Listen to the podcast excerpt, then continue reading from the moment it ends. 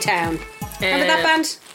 Oh my god, come, Come, my lady, come, come, my lady. You're, my butterfly, sugar, baby. You know the way we knew that one song? Yeah. You know who bought their album?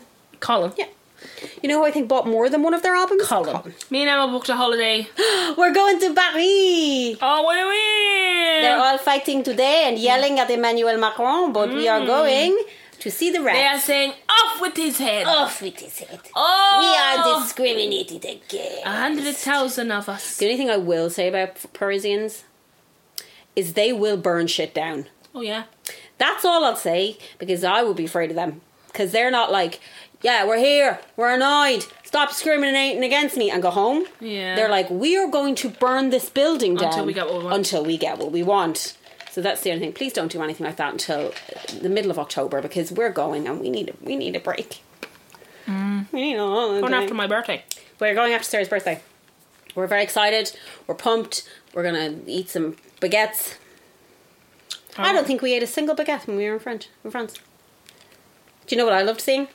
When they were walking around, they put their baguettes in their tote bags, and then they break off the top and eat it on the way home. Mm. They have a great life. Did we not eat any baguettes? I think we doesn't ate any like baguettes. I, I ate lots of cheese, and then wrecked the toilet the next morning, destroyed it. Um, but I don't think we ate baguettes. But I'm excited. It'll be fun. Uh, we're looking forward to it. Everything's a nightmare. Wear a mask, please. Yeah. Wear a mask. Just Stop a going mask. outside and protesting Yeah, against. just wear a mask. Like I know. Oh, I don't know. I can't wait to eat in a restaurant. Me too. I can't wait to sit in a restaurant. Look, there's massive flooding in London now. Oh shit! Ah, the old Global warming. global warming, lads. There's a pandemic. Everything's on fire. Everything's being flooded. I don't think people get that, but you know when you get like, so you know that really, really, really severe heat wave in America Yeah, and yeah, Canada. That's what led to all of the rain in Germany. It's crazy, isn't it? Did you see those German people on the news? I was like, oh my god, rich people are so bizarre. There was all this like very wealthy area of people in Germany that they interviewed about the floods, and they were all like, this doesn't happen to like rich people. This happens to poor people. I was like, y'all are fucking What? insane. This is global warming. In their brains, they were like, this happens in third world countries to poor people. No, motherfucker. It happens to everybody because it's global warming. Warming. But like that's the like the level of like elitism to think that this is not going to affect you because you're rich. Sounds like that's me. the delusion. My like. thing isn't elitism. My thing is like I'm from Ballier. From Ballia. I'm from Ballier. They flood where? How dare they? Get that flood out of here! They won't be flooding anywhere, right? Baiting the flood back. Yeah, we've been waiting the back. My boobs are You think you're coming in here with the flood? I don't think so, bud. Buddy. Right? Buddy. Here, buddy. Get the fuck. Get yeah? the fuck. right?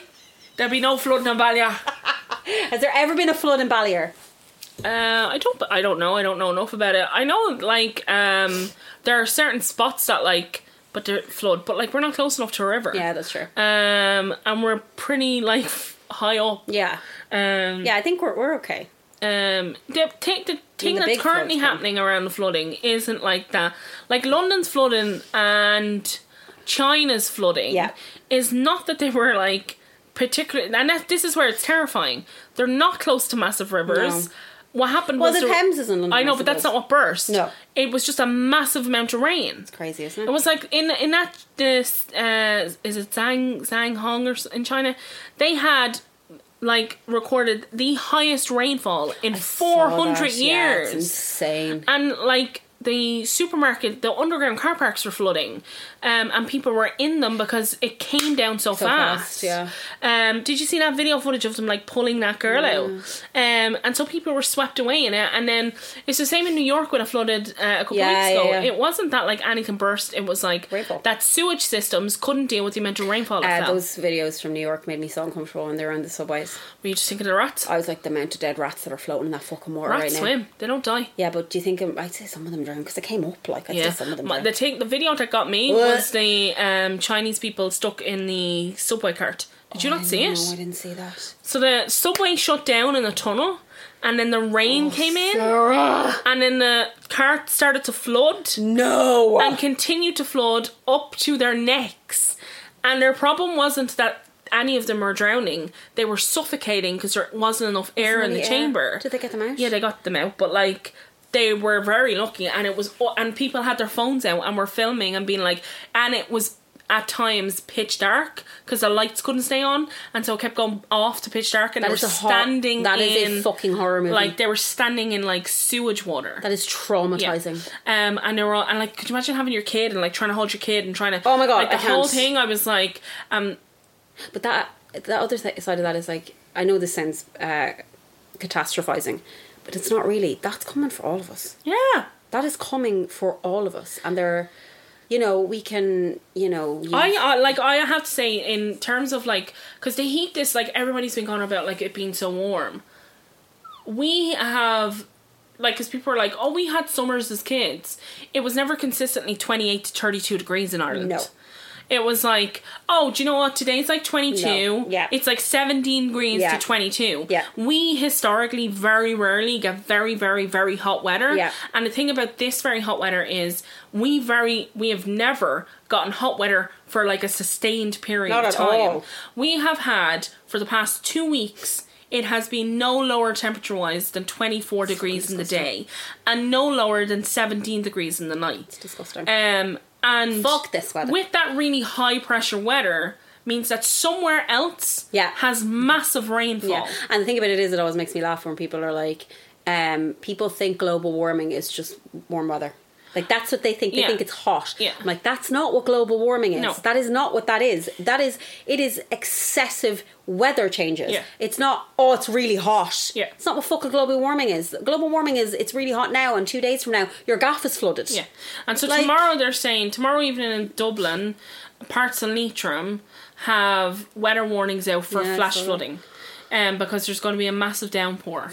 Um, so it is like the thing about global warming as well is like, and I know again we sound like we're catastrophizing, sizing, but um, it is a real scenario. It is a real thing that's happening. The permafrost is melting in Russia. I saw that.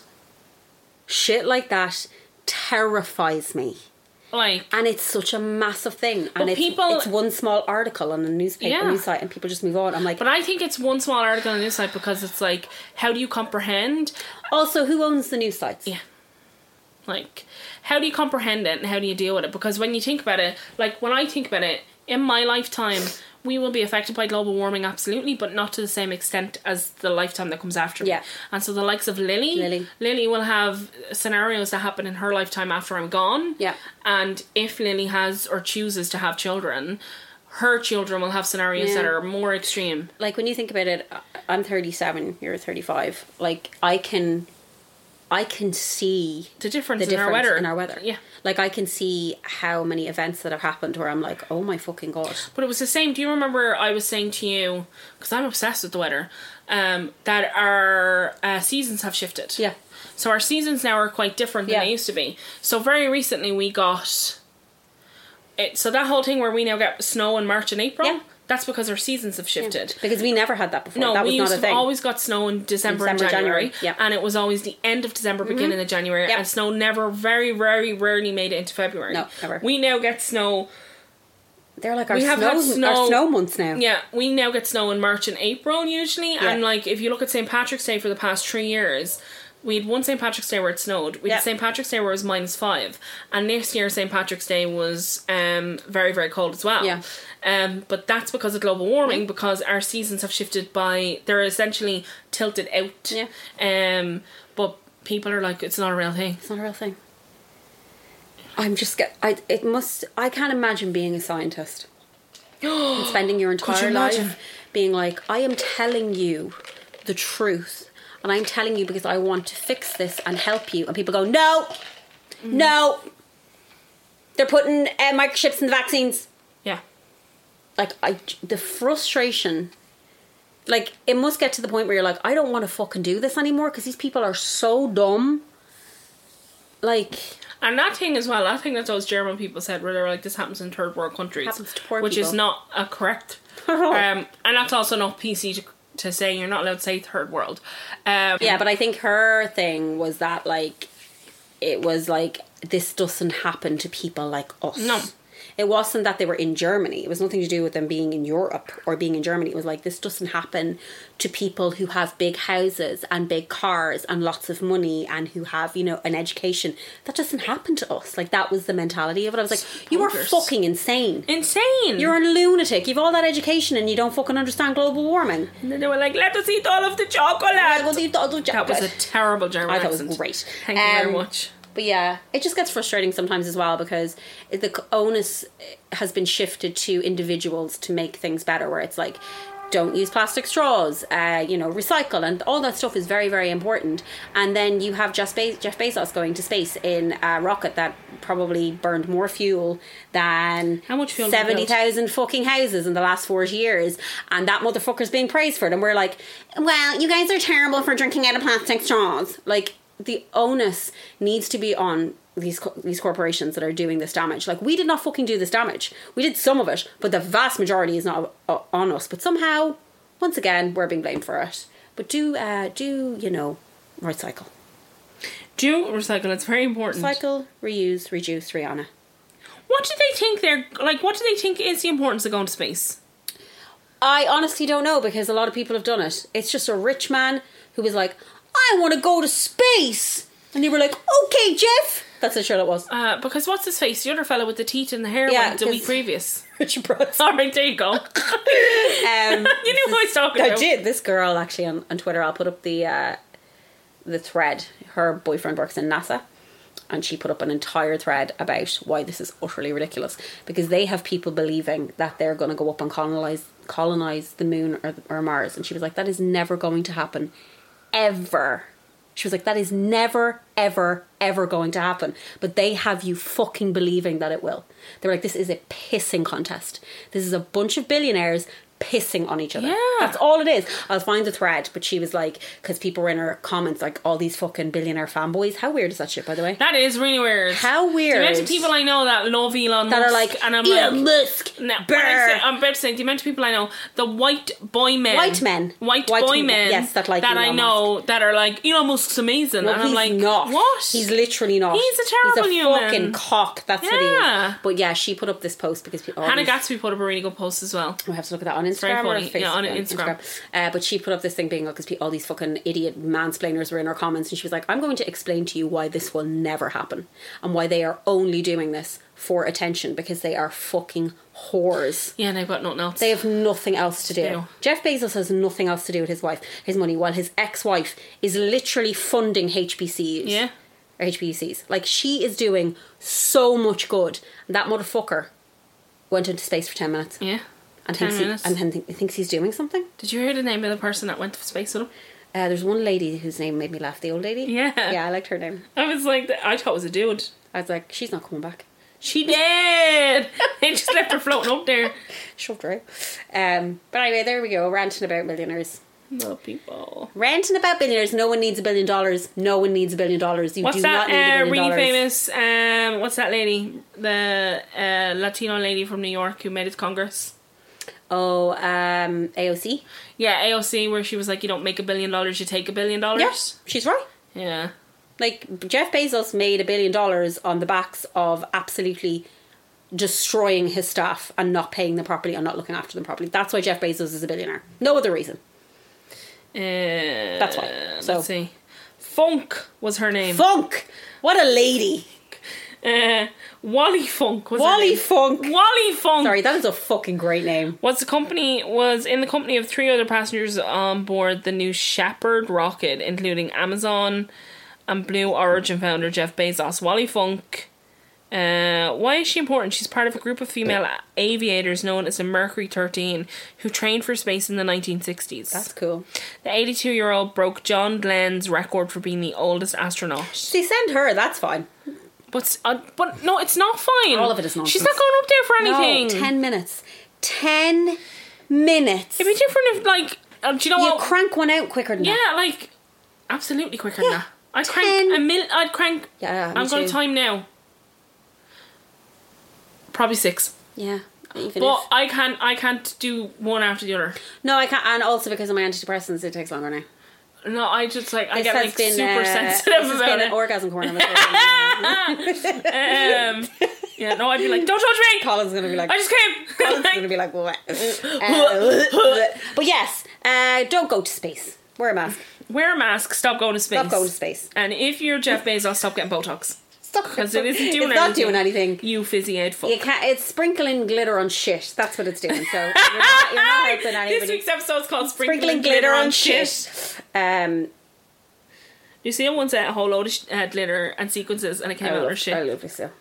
Um, this week, Janine Nago was on the Twitter, on not on the Twitter, on the Facebook, and she was saying that she was re-listening to episodes. Yeah. She said that she listened to the first episode because she was watching the Sophie documentary. Oh yeah, Sophie And gone she said that she noticed my posh telephone voice. in the episode. Yeah, have you ever listened to our first episode? No. I put on my like work voice. Really? I'm like, mm, hi guys. They're like, hi everyone. Welcome Yeah, to the I do what episode." Colin does on every episode. No way. But obviously, I just reverted to self when it like. But you know what that? days, I you know what I think that was. We were nervous. We were nervous. Yeah. We had a microphone in front of us, Yeah. so you immediately revert to like, this is how I talk when Yeah. I'm like being Hi, recorded. guys. You know when yeah, when someone Yeah. calls you and you're and like, now, oh fuck. uh, Jesus, it's all out there. It's all out there, lads. But I was like, listen, I said, and I wrote back saying it was only um, my telephone. My telephone voice is never going to last that long. It was gone in a week. I don't think I have any housekeeping. Housekeeping. So I got an email from a person, gentleman or man, uh, called Chris. He said, Hi lads, I'm writing this to you on behalf of my girlfriend, who, as the subject line implies, is definitely your biggest fan in South Africa. I say this as someone who, for the last couple of weeks, have had your two voices continuously on in the background as she's binging your podcast. Sorry. I just wanted to ask you for a massive favour. If you could give a shout out to the beautiful Melanie Kennedy, she'd be happy as she absolutely loves you. Aww. Melanie, Melanie Kennedy. Kennedy. hello, and your partner is a wonderful person and sent us an email about you. How fucking sweet is that? Yeah, so whatever weird section he wants to do, do it. pay up. Uh, we went to Ireland a couple of years ago and absolutely loved it. We did a round trip visiting places like Dublin, obviously Cork, Killarney, and Galway. My girlfriend still, maintains that the best chicken wing she's ever ever had was in a pub called Kennedy's in the northern part of Dublin. Thanks for all you do. Keep up the good work, Chris. Chris, thank you so much for that email. And to the beautiful, as he called her, Melanie Kennedy, thank you so much for listening and binging our podcast and caring about things that we say. Um, Chris loves you very much, clearly. That's a nice thing. no. Sometimes a good, sometimes shit. Uh, we also got a message from Cara, Cara, Cara Seaward. He said, just a quick message to say, I absolutely love your podcast. Oh, people are so, so much. nice. We actually should read more emails. Do you know that? Yeah, no, we're really bad at it. We're really bad at emails. I'm so sorry because we actually get some lovely emails. And, We're really um, bad at everything, and you'll see that that's a common trend It's in our a thread. lives. It's a thread. It's why we uh, both have not to show. We're trying. For anything we're we've done. trying our best, lads. Uh, I, I, it's very hard. Uh, yeah, I think that's all. I think there was. I think I saw another one a while Did ago. Did you see anything? Was there anything on Instagram? Because I don't have the Uh, Instagram. Yeah, we just got lovely. Lo- obviously, lots of lovely messages from people. Lots um, of lovely messages. just being incredibly kind and saying very very nice things that sometimes i'm like do we deserve this but that's my uh what you call that thing imposter syndrome We had a message from a Debbie Wharton. Oh. Said on Twitter, she's like, just listen to episode 14. You might be interested in the work done by Dr. Jane Monckton Smith. Domestic homicide, eight steps. P.S. I love your work. I, Oh, don't, I thank can't remember what we spoke about in episode Ah. 14. Um, na, na, na, na, na. um, I think that's it. Uh, Helen on Instagram. Okay, I'm way behind behind on Patreon and catching up. Just listening to the Celtic Rangers, Celtic or Celtic, Celtic. Celtic Rangers discussion, and when Emma said all the best to everyone, made me think of how Tennent's Lager supports sponsored both teams for years because otherwise half of Glasgow would just burn the brewery down. Just thought you'd like this story. Also, don't feel bad for Scotland at the Euros. It was our first time in a major tournament since I was 12, and we were just happy to be there and not get beaten by England. Go on to Scotland. She said, also, Sarah Jane needs to come to Scotland. You do! I do. Plus Emma, that Why didn't we go there? Because we're going to France. We could go to Scotland too. Yeah, anyway, so what you say? Plus one. So, uh, plus Emma, that accent was more like pop from League of Gentlemen. She's absolutely right, it was. Yes. So, just the regular, uh, lovely messages from very lovely people who, people telling me that they're getting vaccinated, which is great. Um, I'm wearing a mask. and wearing a mask and looking after themselves. And someone actually made a very good comment. They were like, listen, anybody that follows your podcast is absolutely looking after themselves. And I was like, I believe that too. So, Unless they're like people that are hate following us. hate following. Sarah loves a hate follow. I do. Sarah loves a hate follow. I fucking do. I'm following loads of uh I'm following this one who's like, I don't know what she is or what she does for a living, but she's I can't get enough of her. You're like, what's this fucking bitch up she she's always in fucking Portugal and stuff. Oh, she's having a Before the vaccine, before the Ah, here now, fuck off. Yeah, she's having a time for her life. but you know what? What? I have to say, I'm loving hate watching her. So Good. she's giving me something. If you're getting content out of it, she's getting figures. She don't care.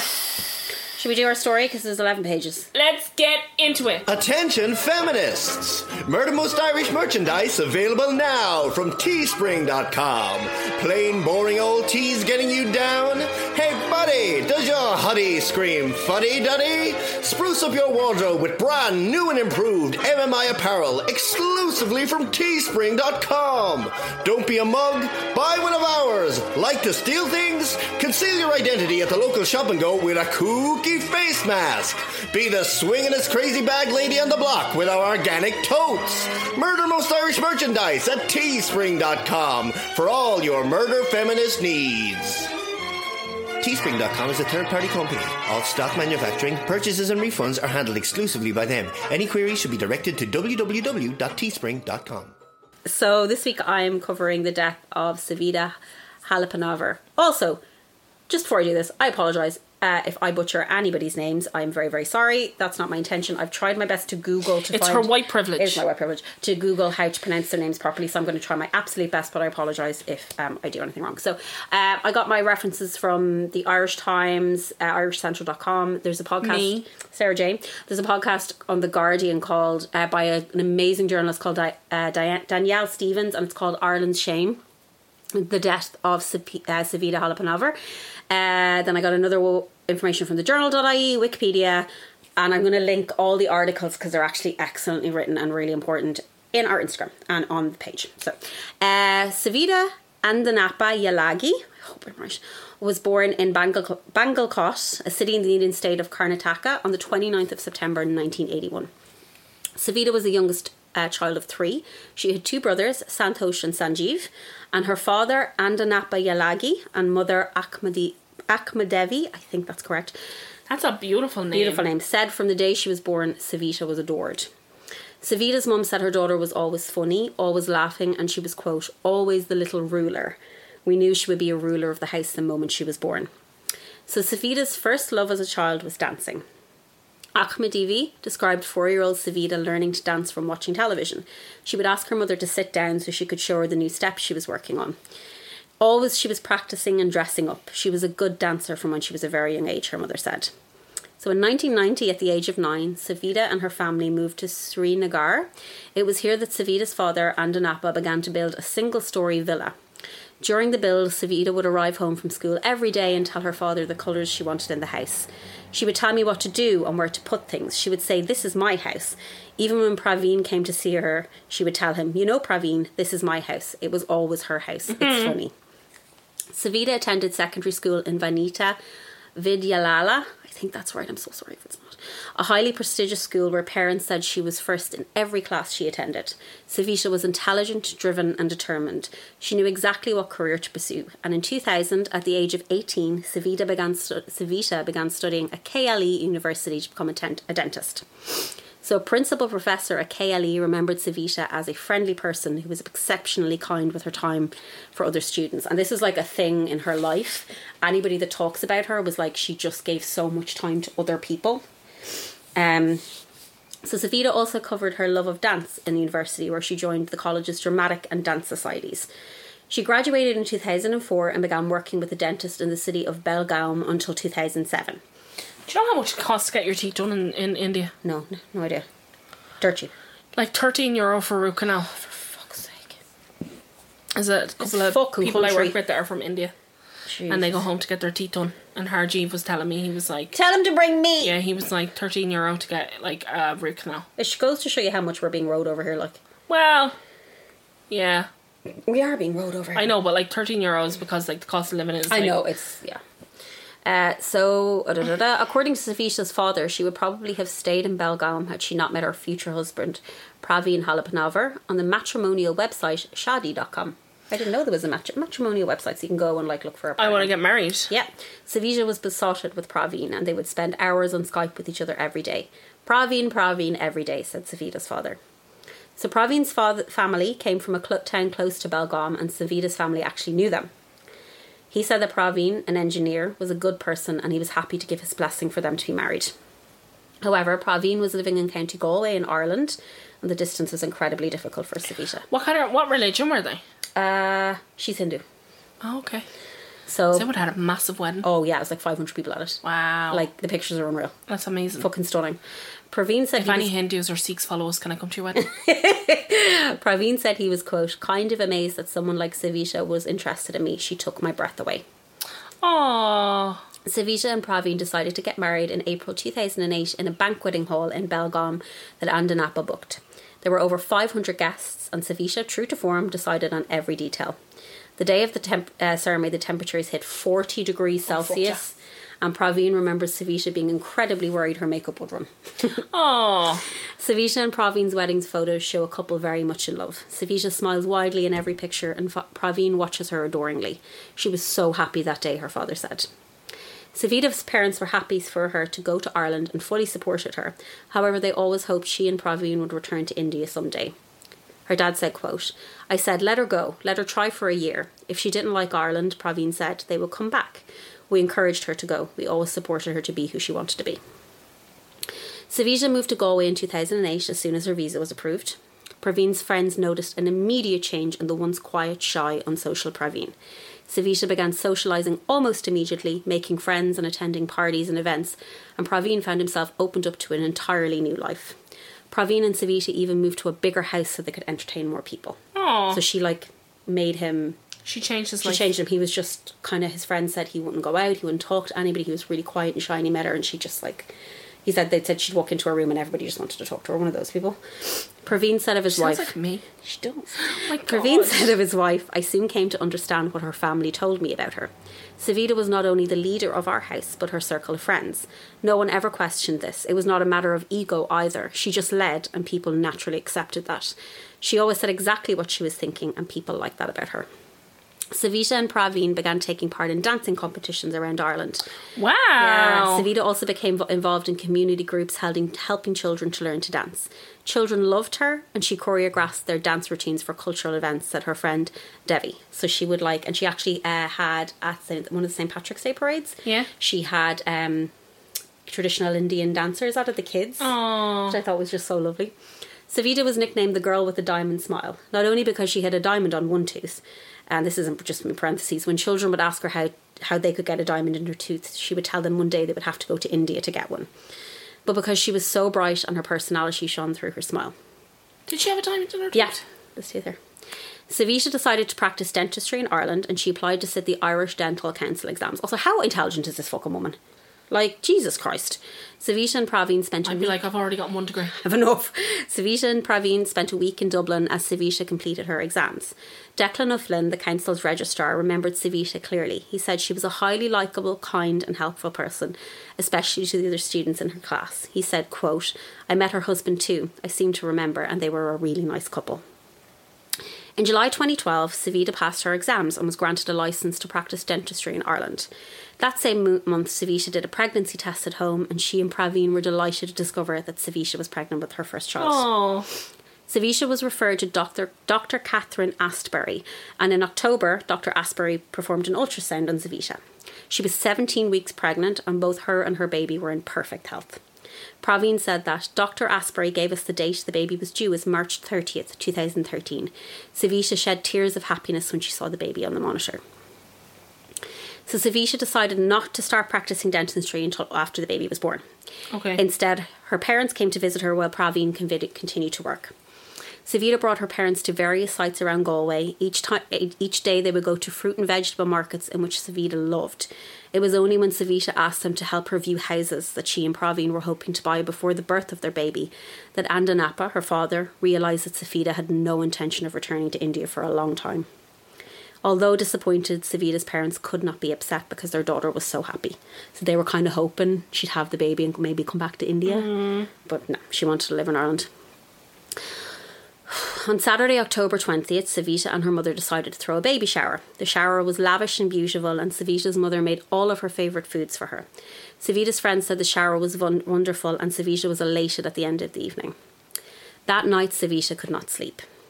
She'd been experiencing lower back pain for a number of weeks, a pain she had told her doctor about, who at the time had discharged her without any diagnosis. The pain was now worse than usual, and at 9 pm, Praveen phoned the maternity ward at the University Hospital Galway. He said, quote, I spoke to a midwife and explained what was happening. She said to come on in, so we told her parents we were going to the hospital. Upon arriving at the hospital, Savita told the doctors that she had had a sensation almost as, as if there was, quote, something coming down. That's what she just kept saying to them. I feel like something's coming down. Upon further examination, it was found that the gestational sac was protruding from her body. Savita was admitted to the hospital, and doctors told her and Praveen the cervix was fully dilated, amniotic fluid was leaking. leaking. Unfortunately, the baby wouldn't survive. Yeah. Just after midnight on October 22nd, Savita's waters broke, but she did not expel the, fe- the fetus. The doctor, according to Praveen, told him that it would be over, over in a few hours, but the fetal heartbeat continued for three more days. This is pretty horrific, just FYI.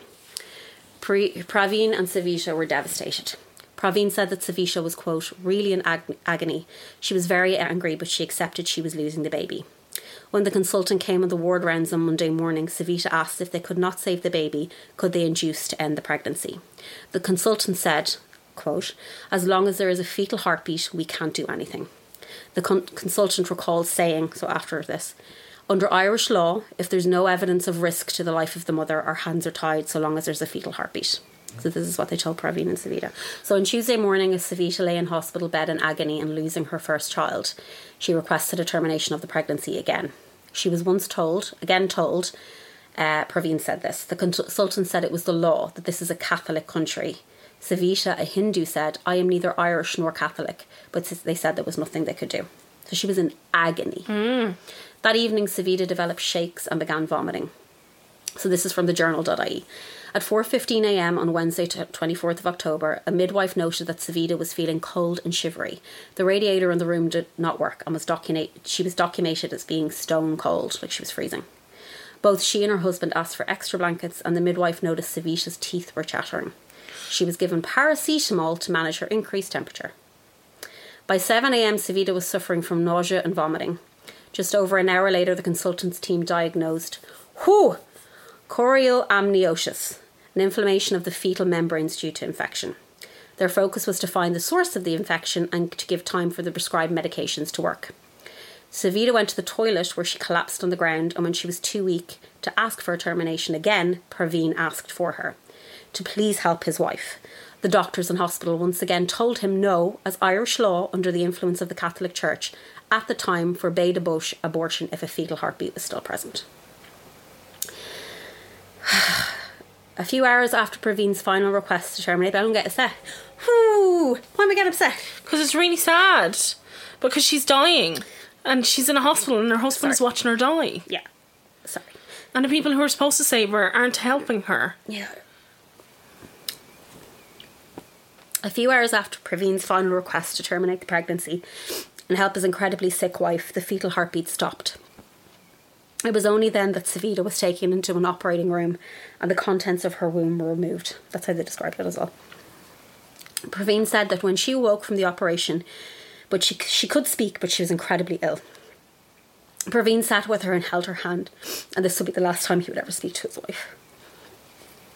I just don't understand, like, it's poor people.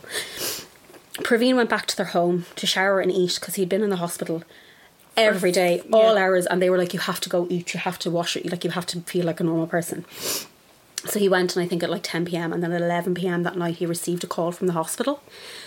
The doctor told them they were remove they were sorry they were moving Savita to intensive care. Savita's heart and pulse were low and her temperature was high. She was sedated and critical but stable. The doctors told Praveen. Savita remained stable on Friday, but on Saturday night at 7 pm, the doctors told Praveen that Savita's liver, kidneys, and heart weren't functioning. That night, Praveen said, We lost her. Savita had developed sepsis and then suffered a cardiac arrest. Jesus Christ. Savita Halappanavar died on October 28, 2012, 31 years of age.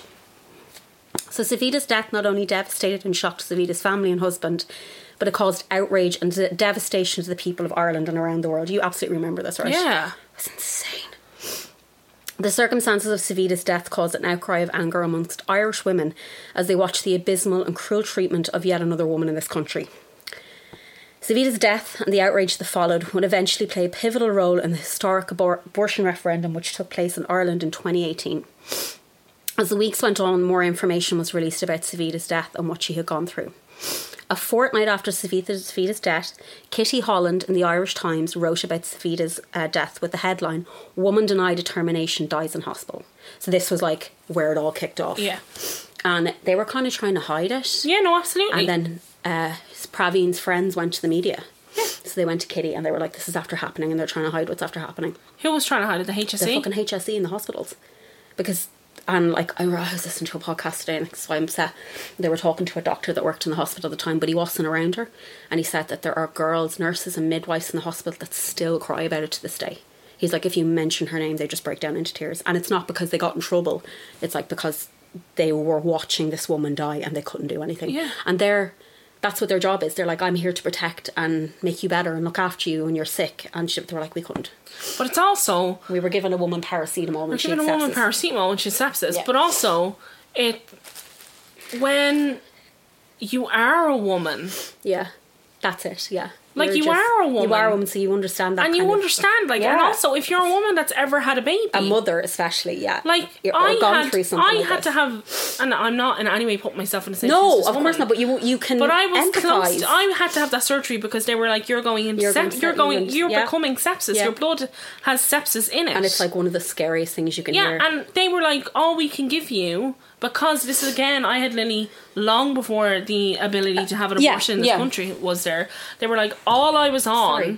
for the entire time that I had. So I had like um, a idle sinus essentially, and I had a cyst in my lower back, Oh, and I was in, and I had this when I was sixteen. Yeah. So I knew how much agony I was going to be in. yeah, But when I was 16, I was given morphine after I had my surgery. fuck. And this they like gave you. They weren't. I had anything, I, were you? I had paracetamol because I was pregnant, and I was really early pregnant. And me and Graham had been trying so hard to get pregnant, and we wasn't like just as straightforward like we got Of course, pregnant. yeah, yeah, yeah, yeah. Um, and so for this woman, one, I, I, my baby was safe. yeah, So my baby, I was like, right, I'm gonna have the sur I, and I couldn't. They were like, if we put you asleep, there's like a sixty percent chance you're going to lose the baby because Yeah. we can't maintain yeah. oxygen. Yeah, yeah, yeah. So they were like, we're gonna have to keep you awake, and it was horrific. I couldn't have any anesthetic. I don't Um, know how you did that, dude. I don't know how you and did it. so for this woman to know that, like, okay, my baby is dying, and my baby is going to die. There's nothing I can do. There's nothing this. I can do, but like, Please save me. please save me. But actually, what you're telling me is we have to wait for my baby to die Yeah. slowly inside of me, Yeah. and then You and might- and then, then you might be able to something. help me. But at that point, like if she's chattering and her teeth are chattering, like as soon as into shock, her yeah, her's going into shock, and then to be like the radiator isn't working Yeah. in the room, Like insane. like. And like that. Would you not take her blood to see if there's something wrong? Wait, when I get through this, you'll see how much shit that, that was done wrong. Like, it's insane. Um, so, in the article by Kitty Holland, Praveen outlined how he and Savita had asked for a termination multiple times, but were informed that Ireland was a Catholic country and they could not carry out a termination. Savita's death came at a time just after the first March for Choice had taken place in Ireland. Four weeks previously, almost 3,000 people had attended a pro choice march calling for Ireland's abortion laws to be changed. So the outcome of the X case in 1992 still had not been legalised. No. Which left women still at risk, and Savita was a perfect and unfortunate example of this. So just have this in, par- in parentheses for people who don't live in Ireland. Probably don't know what the X case is, obviously. So, under the 1992 X case ruling, the Supreme Court found that abortion is permitted in Ireland under the Constitution in circumstances where there is a real and a substantial threat to the life of the mother. However, no government has yet introduced legislation to enact this ruling. Now, obviously, they don't need to do it now because we have legal abortion. But from 1992 up until this date. No, date, they didn't because you know what They happens when they go after this and when, up until that point where they go after it is the government doesn't stay in Yeah. power and rather than protect the people Yeah. that governments are there to do they were like you know what I'd really like my hundred and I'd like my cushy, thousand I'd like my cushy money, so I'm just not getting involved in yeah this. so I'm just not going to get involved in this So, because there had been no legalization uh, introduced to enact the ruling, creating a grey, it created a grey area. From- so, I'm just going to talk about the X case a little bit because it kind of cuts. So, the X case is something to encourage everybody to read about if you can. So, basically, this is what happened: a 14 year old girl was being raped by a man who was known to her family, and she became pregnant. She's 14. He was like 35. Her family went to the Gardaí and then decided to bring their daughter to England to have an abortion. So anybody that's not Irish, we couldn't have abortion up until 2018. Yeah. Everybody had to go off on a little boat ride to England with their shame. Or Holland. Or Holland, yeah. So, before going to England, the family asked the Gardaí um, if it would still be possible to confirm the paternity of the father using cells from the aborted fetus. The Gardaí then went to the DPP instead with this, and there was an injunction put out to stop the 14 year old child and rape victim having an abortion. Yeah. The child told her parents that she was suicidal and she could not have this child. She threatened to throw herself down the flight of stairs. The case got, caused public outcry and eventually she was granted the abortion. However, she miscarried before she could have Yeah. it.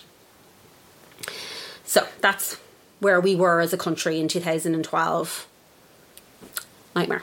So candlelight vigils were held for Savita across Ireland and across the world. Her image was painted on walls of people writing messages of apology and understanding to her and her family.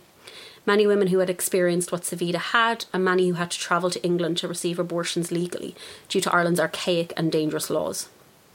A march was held in Dublin in Savita's honour, and many of the groups who organised this would then go on to form the Co- Coalition for the Repealing of the Eighth Amendment in Ireland, which would eventually lead to free and legal abortion in this country for all women. Mm.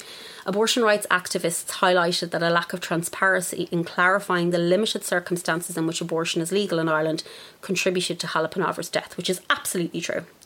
Anti abortion groups accused abortion co- campaigners of exploiting Halappanavar's death to further their agenda. In response to this, Kate uh, Smurthwaite, so she's a political activist and a comedian, she wrote this piece in the Huffington Post and she said, Yes, Savita Halappanavar's death is a political issue. If I am ever a victim of an unjust legal discrepancy that infringes my human rights and leads to my untimely and unnecessary agonising death, I want every man, woman, and child on the streets immediately demanding that it never, ever be allowed to happen again. So, as I mentioned earlier, the outcry was international. Protests were held in um, held outside embassies in London, Berlin, and Brussels. In an editorial in the New York, or sorry, in the Times of India in November 2012, the writer said, "quote There appears to be a tendency to view this issue in terms of India versus Ireland or Catholic faith against other religions. To fall prey to such tendencies will be a serious mistake and a great disservice to the memory of Savita." Adding a nationalist or communal tone to the debate detracts from the merit of argument rather than enhancing it, which is incredibly true as well. Amnesty International released a statement in- December, quote, Halappanavar's death illustrates the gap in Irish law. They asked the Government of Ireland to change the law on abortion in line with the international human rights law. The executive director of Amnesty International in Ireland, Colm O'Gorman, said, Successive Irish governments have failed in their duty to provide necessary clarity on how this right is protected and vindicated, leaving women in Ireland in a very vulnerable position. Mm-hmm. You know what sucks? Is that she had to die. Yeah. It's like that gay gentleman who died for us to have. Yeah. It's like It's fucking shit. It's just shit. Like, it's shit. So, Irish politicians were also asked to speak on Savita's death. With Taoiseach at the time, Enda stating, I don't think we should say anything about this until we are in possession of all the facts. Yeah, because he wanted to sit on a fucking fence. Fianna And then two days later he got caught Yeah. he came out and said that, yeah. yeah. Fianna Fáil leader Micheál Martin called Savita's death harrowing and tragic. He called for an independent inquiry with experts from outside the country to establish the full circumstances. Martin also said he did not believe legislating for the X case would have stopped the death of Savita Halappanavar. How would it fucking not have How stopped it not have- it? it- there would have Because they would have been like, that baby is dead. You are you could die. We're, Yeah. we're terminating the pregnancy because we can because of this legislation. Yeah. So the inquest into Savita Halappanavar's Who death. said that? Uh, Martin. Yeah, painful leader. So the inquest in Our current Taoiseach. Yes, into Savita Halappanavar's death was held between April 15th and April 19th, 2013 at Galway's Coroner's Court. Praveen told journalists that this would be his chance to finally find the truth as to why his wife had died. Midwives, doctors, specialists, consultants, and friends of the victim all gave evidence as witnesses. Excuse me. Another 70 statements were for, taken from hospital staff and other sources. Praveen attended all but one day of the proceedings. His solicitor told reporters that he was finding it incredibly difficult to be there, which I get, listening to people like. Mm. So, the primary role of the inquest was to determine the facts of her death.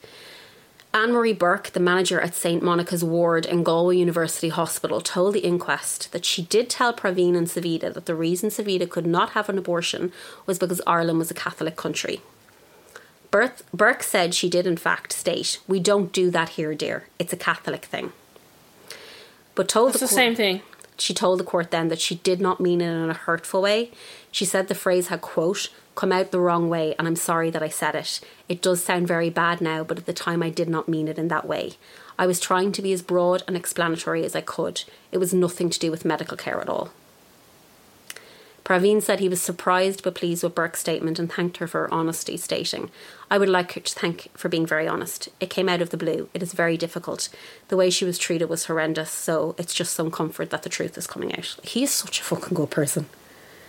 Like, so Dr. Catherine Astbury, who was the lady who did her first scan, told the court that Savita asked for a termination when she was told she was miscarrying. So she was like, I want this baby terminated. She stated that, quote, it is illegal to have an abortion in Ireland unless there is a risk to the mother's life, something which had not been established yet, according to Astbury. The consultant also outlined that she was dealing in probabilities. What? She was like, it could happen. It might happen. I don't know. Probably could, but we're just going to let her sit here for three days in agony, giving her paracetamol because we won't give her anything else because there's still a fetal heartbeat from a baby that's going to die anyway. Fucking shamed of themselves. They should have all been stricken. They shouldn't be working in the medical industry, should be gone. Like, so during the inquest, a number of witnesses, including Savita's consultant, said if it was legally permissible to offer the patient a termination earlier than it w- um, than when it was given, she would probably be alive today. So if they were like, yeah, There's we're- no probability about there's it. Working in probability, she'd be alive. She would be alive. She should have done it the first time she fucking asked. Th- they should Like have done her it baby The, was dead. You told her her baby was dead. they should have done it the minute her amniotic fluid started to leave. She was like, for that poor girl to be like, my. Not only was she dealing with the fact that her baby was dead inside her, she knew something was wrong. She was so sick, and for them to be like, mm, well, she might get sick. We don't know. You don't know. You're a doctor. Why are you a doctor? Ugh. So, the coroner's inquest found that Savita died of medical misadventure. Now, medical misadventure does not necessarily mean that anybody is going to be sued or go to court or that there's only going to be any legal proceedings. It just means medical misadventure. So, this was the Galway Coroner's Court mm-hmm. findings. In November 2012, the HSE carried out its own inquiry. Now, I'm going to butcher this man's name. Headed by Professor Sir Sabaratnam Arukal uh, Umaran. I'm so sorry. The professor is the head of obstetri- uh, obstetrics, obstetrics gynecology at St George's Hospital Medical School, and is the medic- president elect of the International Federation of, Gy- of Gynecology. and he's a man. He's a man. In 101 eight pages, it was a pa- this document. This document was 108 pages. Uh, report. They criticised Savita's team for not diagnosing the sepsis soon enough, and for not using already standard screening tools for detecting and man- managing maternal sepsis. Yeah, I don't. That's what I don't understand. For poor keeping of medical records, poor communication at shift changes, and failure to notify staff with needed expertise. They criticised the administration of the hospital for the poor system in which its team failed. So they were like, they fucked up. This is not, you Medical know, misadventure. misadventure. They fucked up.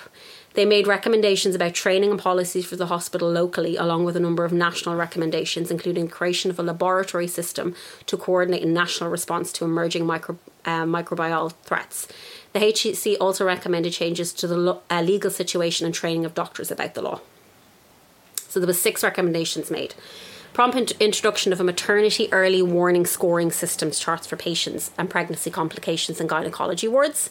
Introduction of mandatory induction and education on early recognition, monitoring, management of infection and sepsis. Development and implementation of national guidelines relating to infection and pregnancy.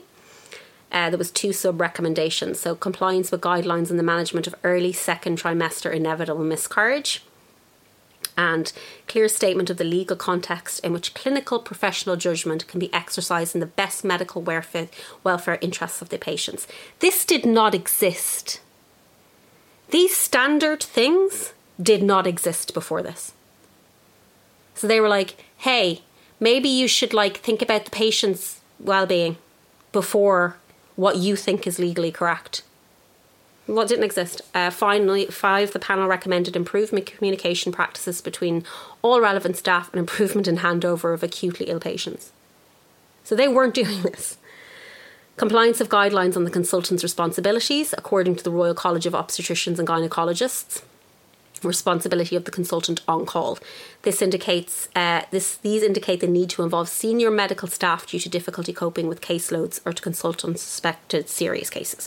So basically, they were like they didn't do anything they were meant to do. But you know what, like Emma.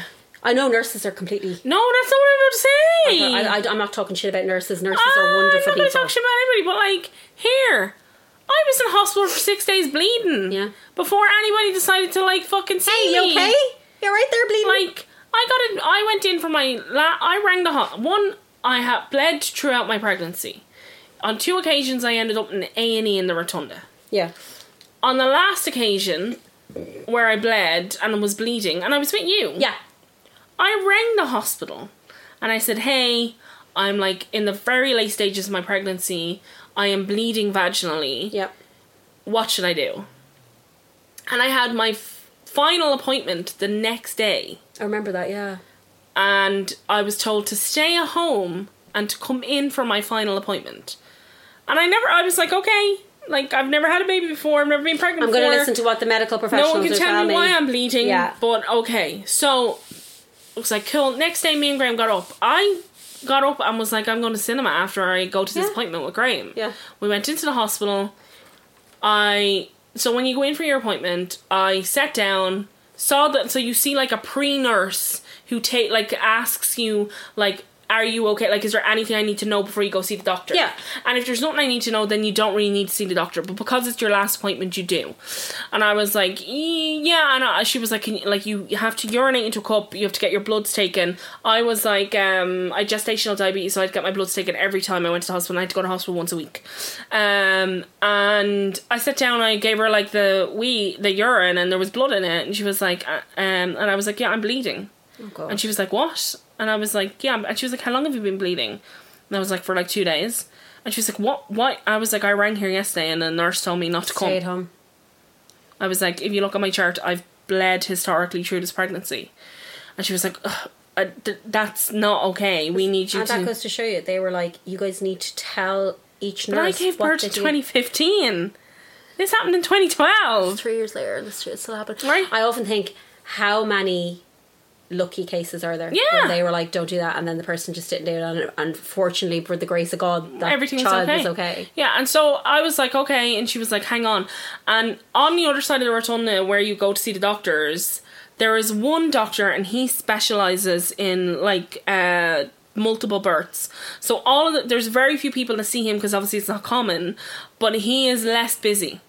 Oh, okay. And all of the other doctors on the other side of the rotunda ward, they all see standard patients, like, and that's their job. And so In they and out, see in and out. in and out, right? Yeah. And so they see like all the people that are coming like for their regular checkups for their Yeah. baby. Um, and she was like, "Can you just stay here?" And I was like, "Yeah, grand." And she walked over to the other side of the hospital, other side of the room. When I say the hospital, it's like a massive big ward. Um, walked into that room, came back out with a wheelchair and put me in a wheelchair and wheeled me across. And Graham was like, you guys like, what the Graham was like, what? And I was like, I don't fucking know. right? Uh, wheeled me into that man. I got put ahead, ahead of everybody. right? He was as rude, and I won't get into like what happened there. But I literally got up on the bed. He did an uh, inspection, shall we say, and then wi- sweep. Is that what it without telling me, gave me a full sweep. So he like literally just like, what the? F-? He just right up. like uh, and so like a full sweep is like five fingers in No. and a full turn. And the reason you get a sweep is to get your waters to break. That's what they're doing. He never told me anything he was doing. And I literally, Graham was like standing at the end of the bed with my coat and his coat over his arm. That's how like Quick, the whole fast thing this whole thing moved. And his office door was still open and there was people sitting in the waiting room. Sarah. And all he did was like pull the curtain across and gave me a full sweep. And I went, oh, like I was in, it was very Yeah, it painful. hurt. And he said nothing. He took his hand out of my vagina. It was covered in blood. Graham looked and looked at me, and I was like, he took the glove off, put it in the bin, walked out of the room, and picked up the phone. And within like three minutes, there was a nurse back in the room with a wheelchair and was like, Sarah, can you sit in this? She wheeled me out and then was like, We're going to admit you now. And they wheeled me straight up to admissions, and no one told me what was going on. That doctor never spoke to me. He never said a single thing to me. Uh, They wheeled me up to admissions I don't understand how scared people are. and I got pushed into the admissions office in my wheelchair and I was like I can walk and she was like no you can't oh, dude. I was admitted Graham had n- we had nothing as Yeah. I said we were going to the You cinema were going to the cinema, yeah. we were put up in a ward upstairs which was a pre-labor ward um so people were like like about to go into labor kind Yeah. of thing and I was wheeled into one room left there a nurse walked up to me about 15 minutes later I was sitting in the middle of this room with Graham standing beside me and she was like uh, why are you here and I was oh like my god. I was like that a nurse just wheeled me in here. I'm being admitted and I'm bleeding. And she was like, uh, there's no room in here. And then she wheeled me out and put me into another ward. And another nurse was like, sorry. Why are you here? And I was like, I'm bleeding, I am being admitted. And she put me in a room, uh, put me in a bed in the corner of the room. And I stayed there for three, uh, two days. And a nurse came and checked my pad. So I was given a pad. of course, yeah. I had to like take my pad off and a nurse would check it. I had to wee into like a jug.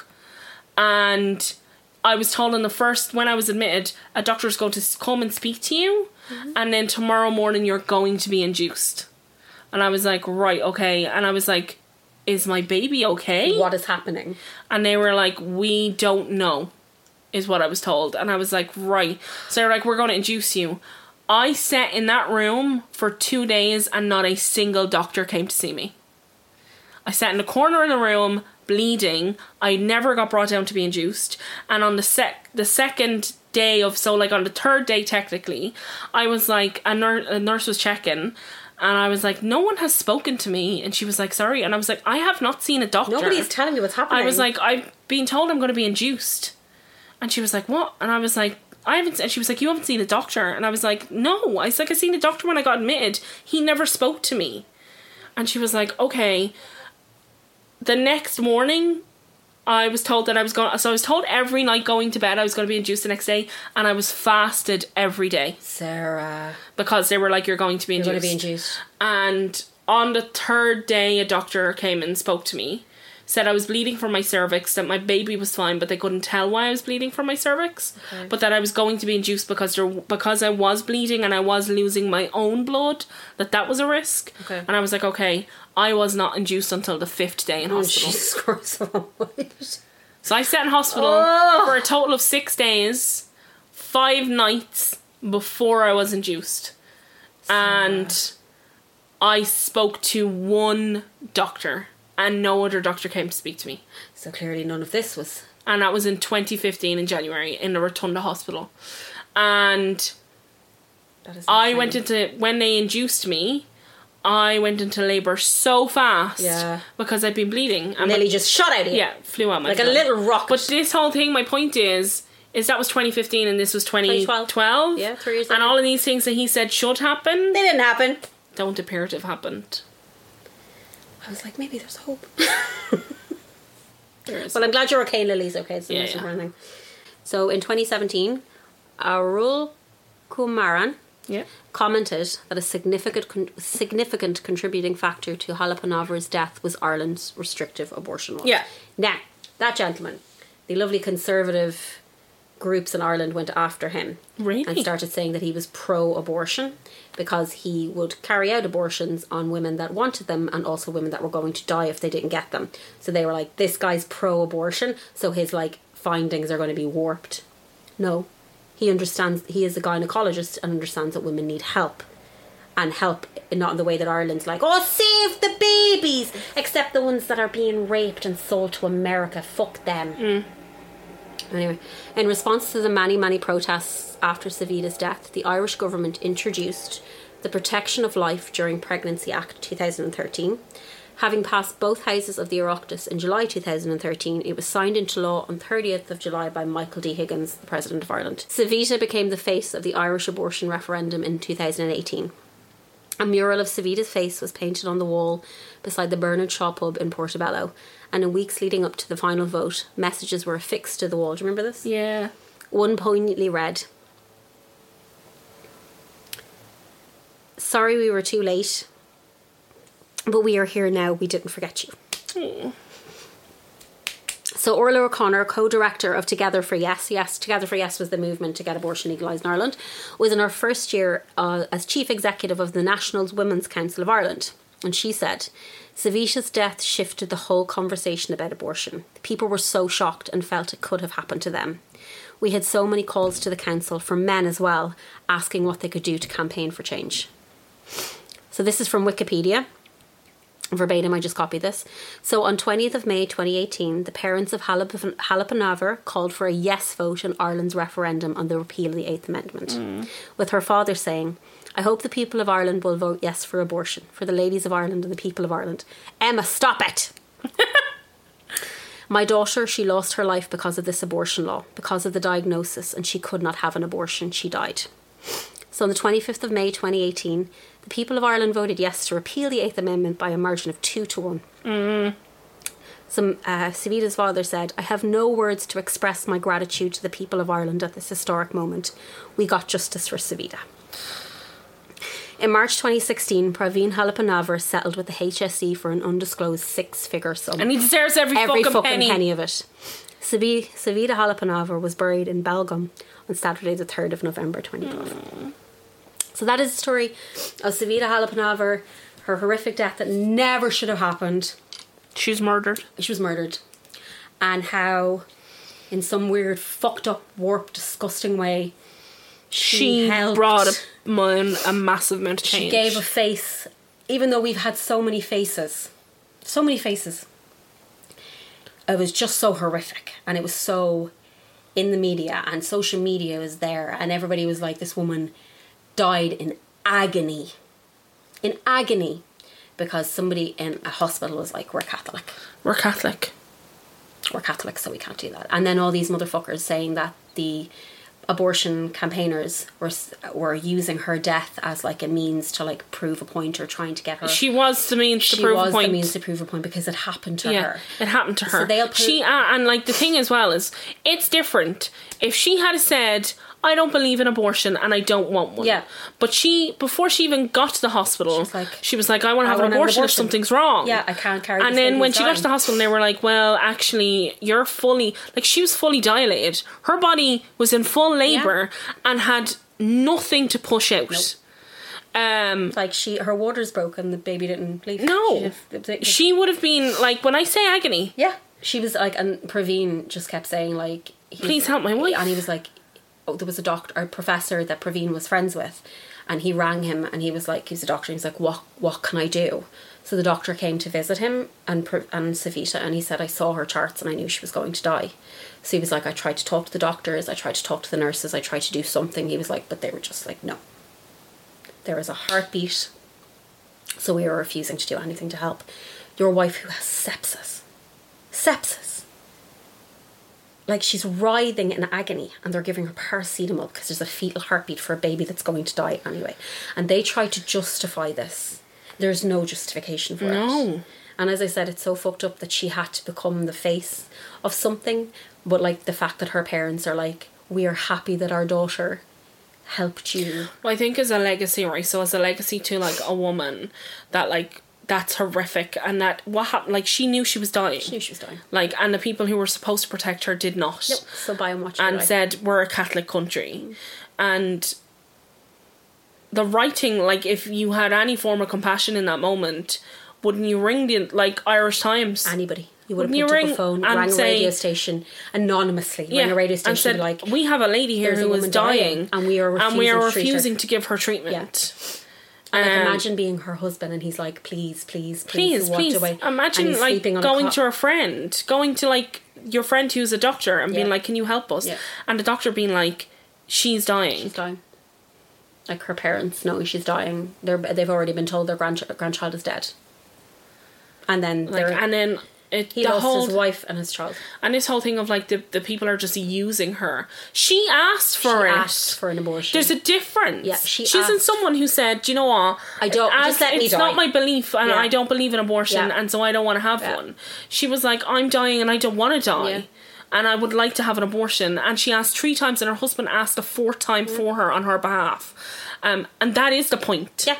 And, And that that is, is- she. This is po- women's bodies. You make women's bodies political when you put all these rules and regulations Yeah. on them. You make women. You have made women's bodies political. So you're allowed to politicize our bodies, but we're, We're not, not- allowed to poli- politicize. we're not allowed to respond to the political. We're not allowed. To, We're just meant to sit down and like this. I did the stories. I said I was talking to my mum, just about Bessborough House and some other things that had happened and how, in this country, we for for the last 50 to 60 to 70 years we're just massacring women. We're massacring them. Mm-hmm. in the one thing that their body produces which is a baby which brings it to the world and lets life continue and the world continue this amazing incredible thing and we're punishing them for Yeah. it. Like in 2012 Ireland women couldn't didn't have any power or say over their bodies. We were getting on boats hiding and shame and fear. There's 14 and 15 year old girls being raped by grown men and they have to go to England to get an abortion Yeah. and can't talk about it because it's shameful. Mm-hmm. Like, it, I, it just, I can't, you know what? It's still And do you know what? It's still happening in Northern Ireland. in Northern Ireland. you can't get an abortion No, in Northern you Ireland. cannot. I Part of the. UK, and you can't get an abortion. Like these stories are real. They're so real. They're so valid. And I've, i can assure you that anybody who's listening to this podcast knows a woman who's had an abortion. I know three women that we have had all an know women that have had abortions. Like- and we all know women that have had abortions and have been afraid and shamed and made feel like they did something wrong and that they're bad and disgusting and they're getting on planes and boats Yeah. and hiding. Ireland's ireland is fabulous at covering up fucking everything. We shame and we hide and we cover up and it ha- it has to stop like it, it, it abortion free legal abortion in ireland is so important um but it's still people are still you know, trying to ruin it. And because the three year mark is coming up of when they have to reevaluate it. Yeah. And there's people starting to like be like, we need to get rid of this out of the country. People are having casual sex because they know they can have an abortion. That's how little they think of women. That is the misogyny. Women are having unprotected sex because they know they can have, an, abortion. The literal stupidity of being like, yeah, I'm going to go ride your mom out a condom because I know I can go down to the clinic and get a full abortion done tomorrow. what? But anyway, uh, her family are incredible. Her husband's an amazing Her man. husband is incredible, and her family are so dignified and beautiful Yeah. and just respectful Oh, to. unbelievably. And like so kind towards Ireland even after what's happened to them. And, to And be like, that's the thing of like their family to be like, and even like for a cause, right? Yeah. And a cause that shouldn't be a cause. no. um, for her family to take on all of that hurt and pain and be like, we'd like you to vote for her. Like amazing. Like I remember the day before the election. Oh gosh. I was in town. Do you remember the two of us? we were like lunatics. Like, lunatics. We were like on the phone like every 15 minutes. I couldn't. I was. I remember I came in and I remember just sitting in the car yeah, crying. bawling. Like I was in town the day before. I went into town with Colin. we I went- never. I. ca- I. Sorry. I know. I keep No, go on, go you, on. but I was so stressed out. so stressed out. like I was so stressed. We were like, I couldn't eat. I was No. so stressed. But the day before, I went into town with Colin, and I got. We went to the uh, Repeal shop? IFSC. No, we went to the IFSC, and we got some food, and it was like a weird atmosphere in town. I can't describe it. It was just like really weird, and I was so worried. And then I was walking from the IFSC into town, back into town, and every person I passed had a yes badge. Yeah. And I was like, oh my god. Yeah. I was like, this is going past. Everybody, another part of my brain was like, don't be hopeful, don't be hopeful. Every single person I passed had a yes badge on their I kept doing this thing where I was like, maybe you're because like you surround yourself with people Yes, like your you, bubble, right? your bubble. So I was like, is this my bubble? Yeah. But I was like, this feels different. This feels like we could yeah. do it. This feels like this is the time. Yeah. And then I remember seeing a girl I went to college with who was the leader of the opposite side. Fuck off. And I was like, Are you serious? yeah, yeah. Holy shit, And I remember being like, maybe we have, like, maybe this Maybe isn't, isn't it. it? Yeah, yeah, yeah, Like, yeah, yeah. she's the same age as me. Yeah. Like, I remember being like, what? Like, I remember just being so, like, dumbfounded by it and being like, why? What? Like, why? Why? Why? Like, just why? And after, like, having Lily and, like, I witnessed in the time where I had Lily because I did ha- end up in hospital, like the fucking story of Sarah Jane's life. but I did end up in hospital so much, and I ended up in A&E with Graham where we thought we were like losing Lily. yeah, yeah. And I was like, at that point, like I was, like people knew I was pregnant. Yeah. Like when I had the surgery on my back, people didn't really know I was pregnant. So Yeah. I mean, like it. Not that it wasn't any more difficult. It is because like we really tried to have Lily, but it was like watching these women lose. The autonomy of their Yeah. bodies. Like your body is taken from you. Like- Like, you don't know what's right for your body. There was a woman in, and I'll never forget it, the day when I ended up in A&E I was bleeding. And we, the Rotunda has a very small A&E room. It is tiny. I've never been in it. It's really it. small, and you would never be in it unless you have to be in it. It has like six to twelve. Um, what's when you go to be checked? Examination rooms. Right. In each of those rooms has an ultrasound system. The day I ended up in the rotunda, it was like summer. It was hot. It was very busy, and there was a woman who was in the middle of having a miscarriage. Oh, she was miscarriaging her baby, and she was just sitting on a towel by herself. Are you serious? Sarah. I'm sorry. I, this is bra plus stuff. I'm sorry. No one helped her because it was like, why would they? Jesus Christ of Almighty. And because my baby had a heartbeat, I was being helped. You were being helped. It was almost like she was like, they were like, this is it, sure, nothing we can do now. Like, away you go. And I remember waiting because I was waiting for Graham get to me because I had to drive to hospital by myself because it happened in work. Yeah. And I remember being like, so sorry for her. And she was by herself. It just happened, obviously, and then. But like, she was sitting on a towel in a room surrounded by people. Like, there was no dignity in it. And she was losing her, Oh my god. her baby. The shit women have to go through, like. And it wasn't even like it wasn't a thing. No one cared. It was just like, well, it happens. Like, and it was just so disrespectful. Like, There, it's like. I've never had a baby. I don't have any intentions of having a baby. Oh, there's no respect in having a baby. It just seems to be. This There is like, a total lack of like Yeah. even that man who put his fingers inside Yeah. my vagina and did not tell It's me what just he was doing. it's just like this this thing that's happening to your body that you've never if you've your first kid you've never experienced this No. before this is brand new i don't know what's happening you have to tell me what's happening Yeah, I'm- and they're not telling you and then they're like it's like it's out and then that's it and blah blah blah blah blah you know what i mean And that's the other thing is like there's this like lack of like because and I get it because you become like if that's what you do for a living, right? You become desensitized to it. Of course. And probably to a certain factor you have to be. But there's also, also, a certain factor where it's like you need to have compassion and a bedside manner. that's a human being miscarriaging on a Yeah, towel. but no, like she was sitting in a denim. So I'll never forget what she was wearing. She was wearing a denim skirt, like a purple bolero. She had a blue tank top on. She was clearly going somewhere, and this had this happened, to, her. to her. And her baby, she wasn't going. Like it was not going to be saved. And because there was no space in A E, there was nowhere for her to go, and there was no beds available. They just put her on it they literally set her she sat on a towel and she was covered. Like the towel was covered in blood. And i was like what on earth is going on? And no one's like said anything to her because it was like what do you say to her? Um but there's no like there is literally when i say there is no dignity in, in having a baby a man came in and asked for what shift he was on the next day whilst i was being stitched oh my god sarah and the lady who was stitching me turned around and was like, ha ha. And I was like, You were stitching my like vagina right now. literally like stitching my insides. Could like you maybe wait until she's done? Like being a woman is amazing, and I love being a woman, but it also fucking sucks sometimes. But there are just moments where it's like that. I like because I remember how terrified I was, and I just remember thinking Graham's coming, and at that point, like I was on like they were checking, so like I could hear Lily's heartbeat, and I was like, right, the baby's okay. She's okay. Um, but there was like,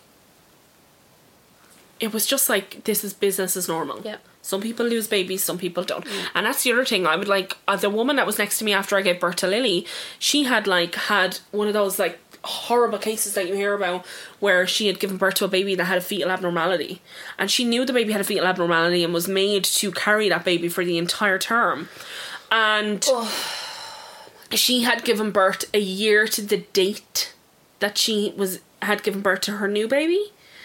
And um she had so sh when i had lily i got taken you get taken into like a different ward and I got put in a bed in the middle of the room and she was to the left of me. And for the entire time, first day when I was there with Lily, from the night I came down to the like the next day, she had her curtain pulled and she was crying. And her baby wasn't with her. And so I was like, oh, something's obviously horribly after happening. And they kept coming down to her and being like, do you want to go? We need you to go upstairs. Can you pump? Like, her baby was in intensive care essentially. And after like two days, I remember just being like, I have to like ask if she's okay. course. So I like started to talk to her and she pulled the curtains back just like a little bit to Yeah. the sides so I could She could just see see her, her. yeah. And I had my curtain pulled so it was just me and her talking and she had a picture of her baby that she'd had the year previous. And he had had like a fetal abnormality and essentially his brain was exposed. So, but this is Ireland before abortion.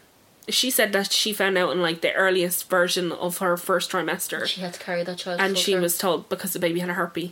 So she carried that baby to full term. Uh, it the medical system was set up for men by Yeah. men to make a woman carry a child in her womb Yeah.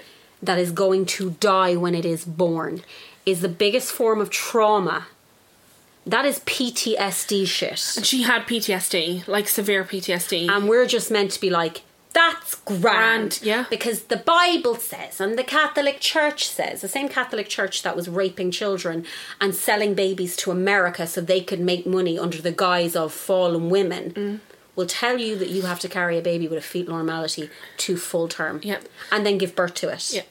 I am not sitting here shitting on nurses and doctors because they do wonderful, amazing work every day.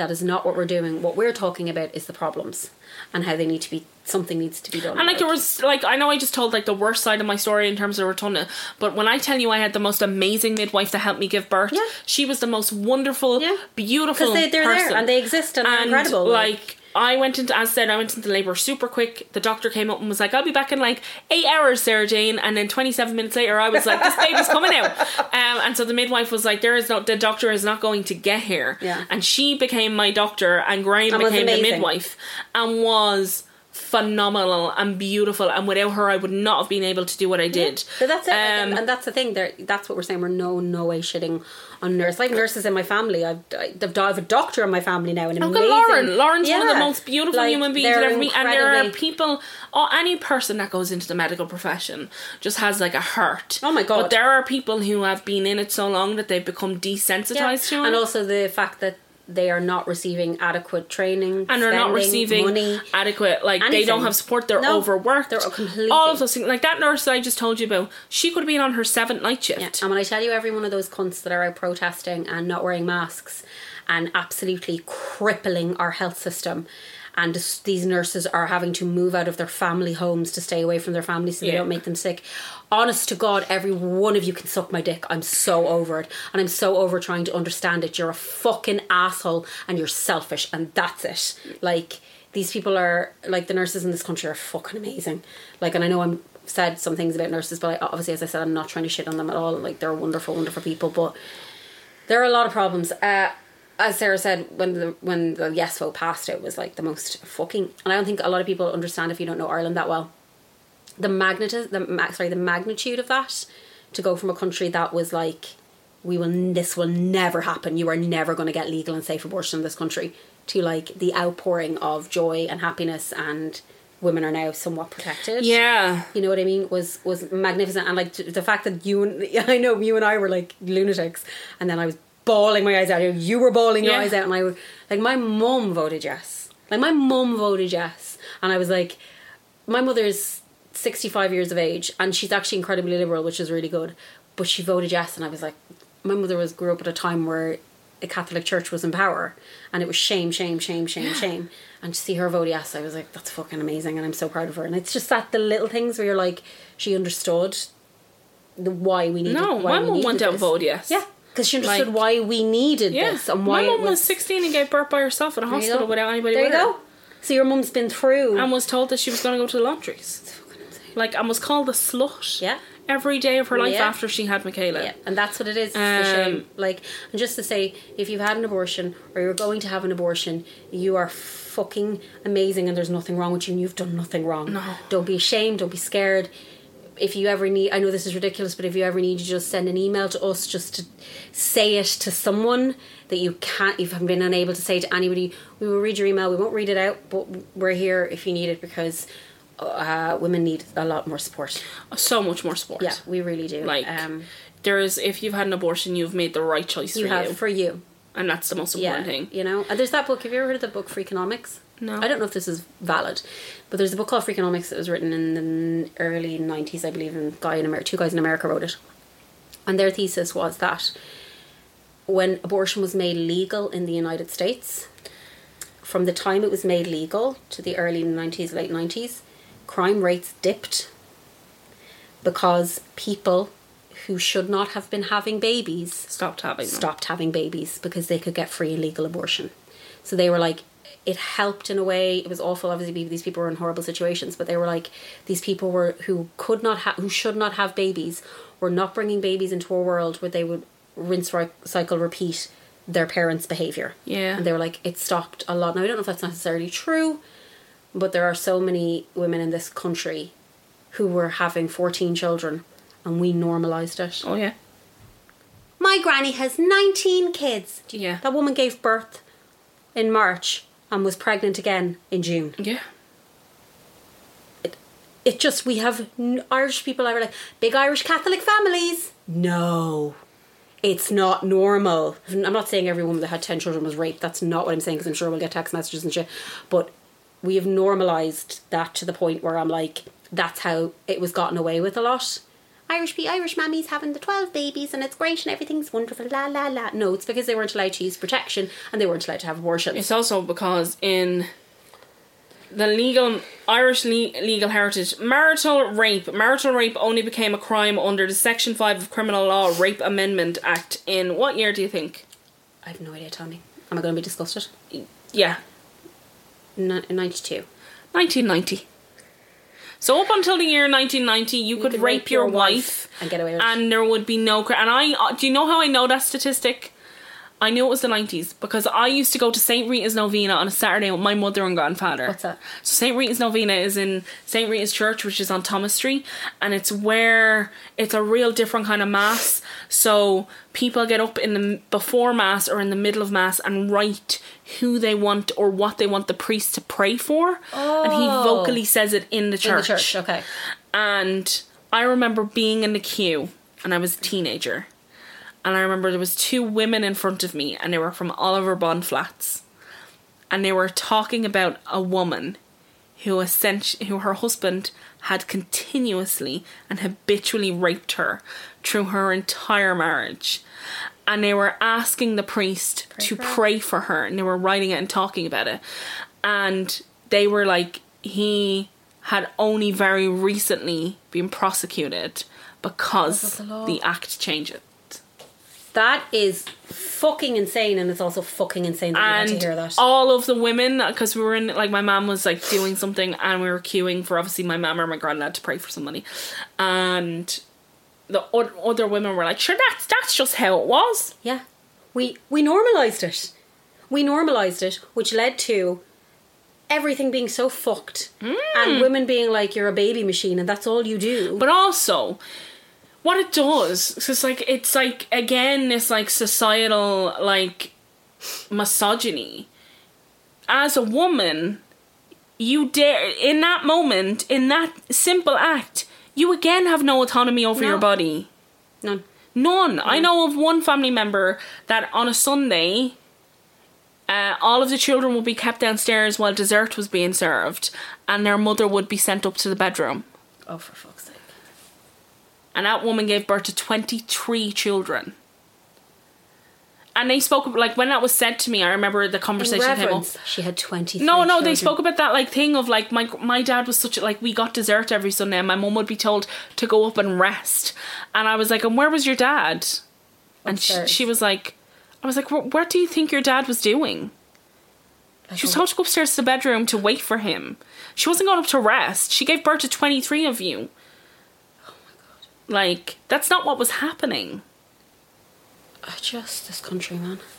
This country. Like And, can I just say, fuck the Catholic Church. fuck it, Because, fuck it. Okay. Woo! Colin, A have clean- fun. A cleansing has happened. Have fun. Um, Um, thank you very much for listening. Yes. It has been a very difficult episode. as I was just about to say, if any of this upsets you, you've already listened to it, but like, um, yeah, no, it it's been a it's one of those horrific stories. Um, and as a woman she brought about she saved so many lives. so many lives. She saved so, So many, many. lives.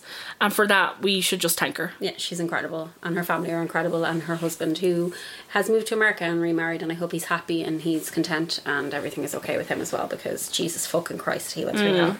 But yeah, no, thank you for listening. And what I might do as well is when I put up a Patreon thing, I might put up some um, just some names of counselling services for anybody that's gone through anything uh, that you can ring or talk to. There's online services for women now.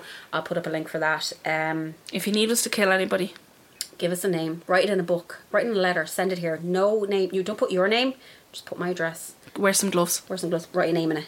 We'll find him. Yeah. I'm great at finding people on the internet. She is. Two She did- minutes, I'll have She did an entire semester of college, which I just found about. You do, you douchebag. Google. Like I learned how to Google in college, and you were like, "Sarah's so bad at googling." well, I don't have a PhD in it, you goddamn bitch. um, but yeah, thank you for listening. Bye, and everybody. Sarah's going on holidays to Cork soon, but we will have an episode up. Happy Christmas. Happy Christmas. Have a lo- have a lovely. I was going to say I'll have a happy episode, but it's not No, possible. it's not been a happy episode. Sorry. I'll see if I can find any more share girl I type feel stories. so bad for Colin having one. to edit this. Edit this. I know he's going to come into room and be like, "What the fuck?" I know, yeah, we're all stopped. and then, and then- I'll go get him because I'm always.